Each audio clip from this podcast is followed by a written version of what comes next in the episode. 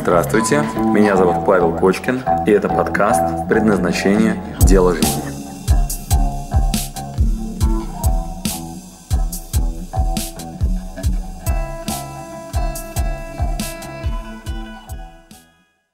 И вот я стал э, на редкость э, счастливым обладателем э, свободного финансового потока. Я э, научился создавать бизнес-системы. Э, последний бизнес, который я создал, он был просто шедевром уже относительно создания систем. Это момент, когда я э, построил э, бизнес на том, что внедрял систему управления. То есть это у меня был бизнес по внедрению систем менеджмента качества. Компания, которая называлась Институт стандартов организации, которая занималась внедрением систем управления в другие компании. Вот. И этот бизнес у меня есть и по сей день. И в него мне удалось пригласить маму и папу даже. Я, правда, с большого количества попыток это делал. Вот. Сначала там маму, вот ее потихонечку приглашал в разные свои бизнесы, но удалось пригласить маму на работу. Так я э, сначала мама пришла на работу, потом папу. Очень долго я пытался втянуть втянуть в свои дела, но у меня получилось, и я этому очень рад. Так я узнал о том, что есть еще понятие семейного бизнеса и все вот эти навыки альтернативного менеджмента, пожизненного найма, где нет понятия наказания. И все, чему мы в бизнес-школах учат, про тот самый альтернативный менеджмент, да, когда э, компании семейного типа, материнского типа, я познал на своей шкуре, потому что у меня работают мама и папа по сей день, и я, как никто другой, знает, что бессмысленно их наказывать, это нельзя и бесполезно.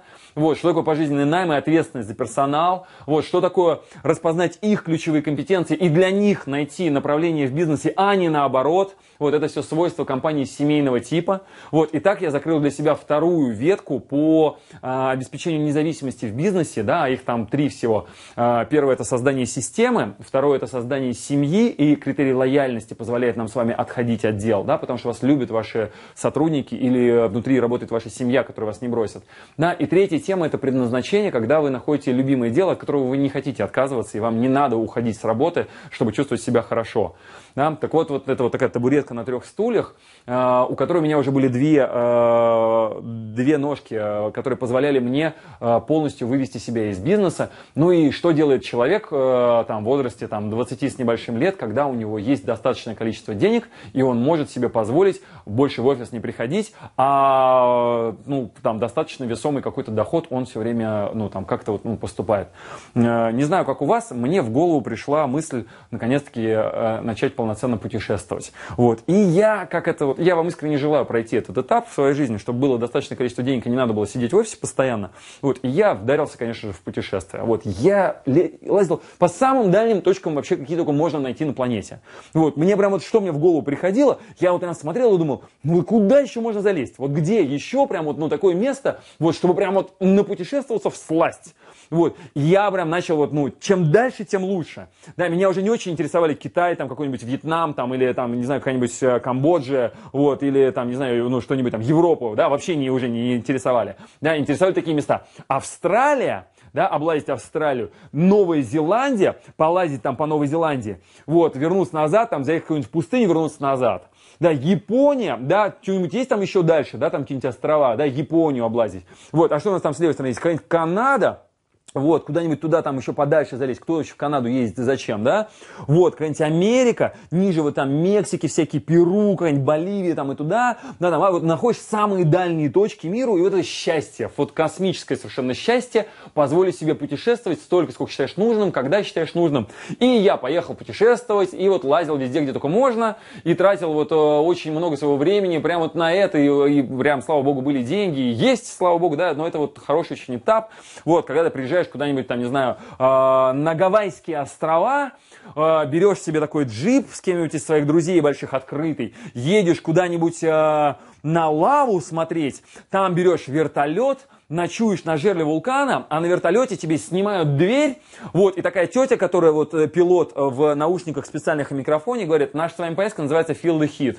Вот, и мы взлетаем на вертолете, летим куда-нибудь к жерлу действующего вулкана, она подлетает к лаве, которая вот, ну, лава течет в этот момент э, на Гавайских островах реально действующие вулканы, подлетает к лаве, наклоняет на бок вертолет, и в дверь открытую, пристегнутую пятью ремнями, жара от текущей лавы наполняет вертолет. И она в этот момент включает микрофон так, и говорит, feel the heat.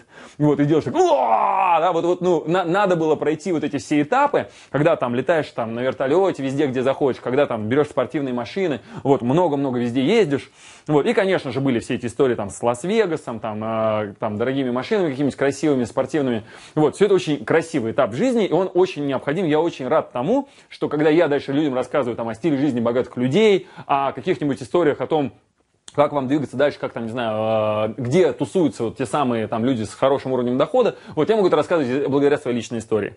И на тот момент у меня была девушка-американка, вот, которой я прилетал в Америку постоянно, вот, и э, мы с ней много путешествовали, и в какой-то момент я там же решил, что надо таки наконец-то закрывать свой комплекс недоучки, вот, и как выглядит э, моя самая крутая школа, после которой я перестану париться по поводу того, что у меня недостаточное образование.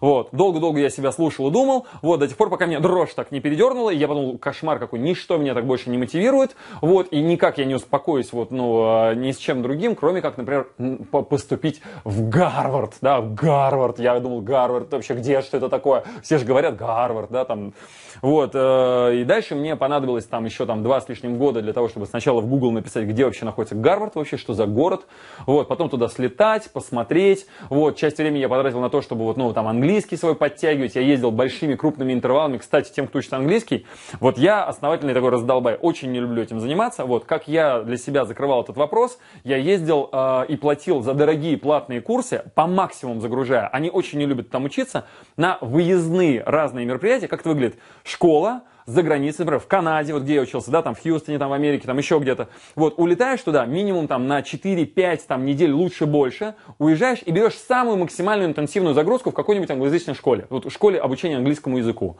Вот, и все, едешь на несколько месяцев, и сразу и общение, и прикольно путешествие, вот, и тебя научивают языку, вот, и начинаешь прям быстро-быстро-быстро нахватываться, реально очень предметно, вот, для таких вот, ну, раздолбаев типа меня, вот, я прям очень рекомендую. Вот, это реально решает вопрос с языком. Вот такие вот три выезда за границу по месяцу, вот, позволит вам говорить на upper intermediate, и вы дальше сможете, вот, ну, путешествовать, делать все свои дела на нормальном английском языке. Это прям решение по деньгам приемлемо, там, стоит, ну, я не знаю, ну, потратите вы на один такой выезд, там, 5-10 тысяч долларов, в зависимости от того, будете экономить или не будете.